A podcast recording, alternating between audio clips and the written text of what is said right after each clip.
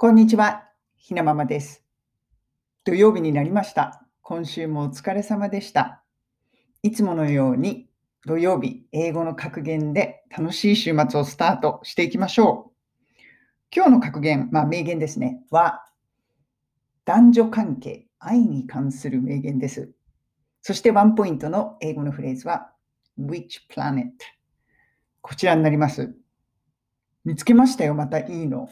これはね、オスカー・ワイルドっていうあのアイルランド人ですね、うん、の1800年代の、えー作家の人です。オスカー・ワイルドって聞いたことありますよね。すごく有名な作家です。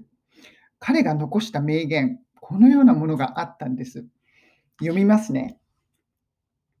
Man always want to be a woman's first love. Woman likes to be a man's last romance. こちらになります。オスカー・ワイルド。1854年から1900年。うん。結構若くして亡くなったんですね、オスカー・ワイルドって。で、この名言なんですけれども、Woman's first love, first love っていうのは最初の恋ですよね。初めて。で、last romance は最後の恋。だから、男性は、おまあ、男は女にとって最初の男になりたい。そして女は男の最後のロマンスになりたい。まあ、恋ですよね。という、こういう名言なんですよね。これ読んで、あ、図星だなって思いました。これ、本当確かにそうですよね。こういうふうに言われてみると。なんかどっかで、このような言葉、私聞いたことあるんですよね。それって今思うと、このオスカー・ワイルドのパクリだったのかな そんな風に思います。よくありますよね。なんかこう考えてみると、男性から、まあ、女性にとってですね、私、女なの、女性にとって、男性が、あ、今まで、まあ、いろんな女性といろいろこう付き合ったり経験してきたけれども、君みたいな女性はいないと。もうあの君で決めるよ、まあ、君がを最後にするみたいな。もう君がもう最高だって、そういうこと言われると、君が初めての女だって言われるよりも、確かに嬉しいですよね。うん、女性にとっては、男性がそこそここうあれあの経験しているっていうのは、決してマイナスなことではない。その上で自分を選んでくれた。自分が最後の女になれるんだと思う方が嬉しい？嬉しくないですか？そうですよね、多分女性は。でも男性は確かに、いや、私、あの、本当男性経験豊富なんだけど、あなた最高ねって、あなたで最後にするわって言われても、そこまで嬉しくないのかな嬉しくないですよね。いろいろ経験してきたんだけどって言われちゃったら、ちょっと嫌ですよね。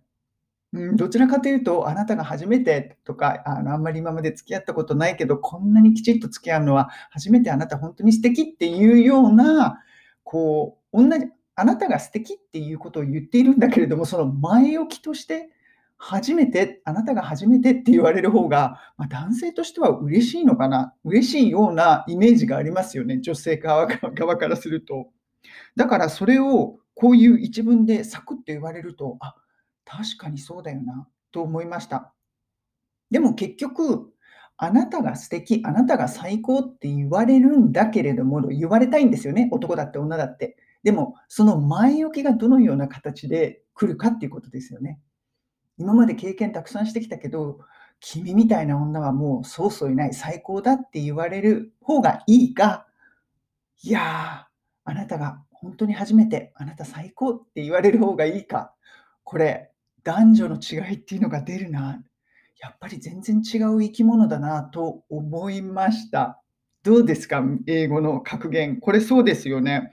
オスカー・ワイルドってやっぱりその劇を書いたりとか、本を書いたりしていたので、まあ、本人もその、なんていうのかな、その社交界でかなり派手にやっていた、ね、男女関係、そういう関係に詳しい、いろいろと経験のある人だと思うので、男女関係に関しては、深く深く考えていたんじゃないかな。そこで出たこの一文だと思います。今日のワンポイント英会話レッスンのフレーズは、which planet? こちらになります。まあ、フレーズ which planet というよりはもう文章ですね。文章で私思いついたんです。これ文章で言うと、Which planet are you from? これになるんです。Which planet are you from? planet 惑星とか、まあ、星っていうことですよね。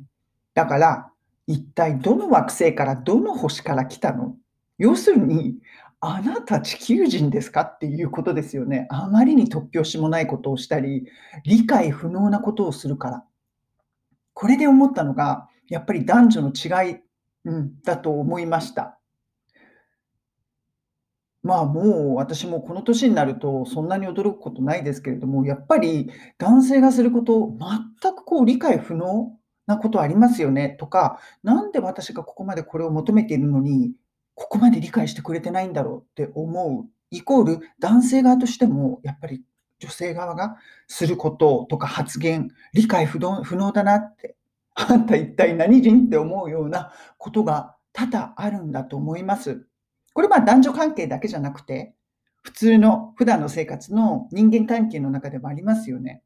あまりに理解不能なことするから、Which planet are you from? って言いたくなること、そして思わず言ってしまうこと。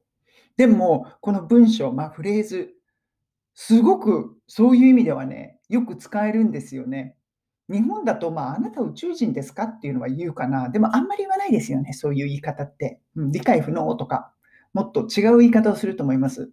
英語だと、まあ、いろいろ言い方はあるんですけれども、ah, which planet are you from? って言うと、かなり宇宙人感というか、突拍子もなささ、こっち理解不能っていうあのニュアンスが出せて、すごくいいフレーズだな。私はね、このフレーズ結構使います。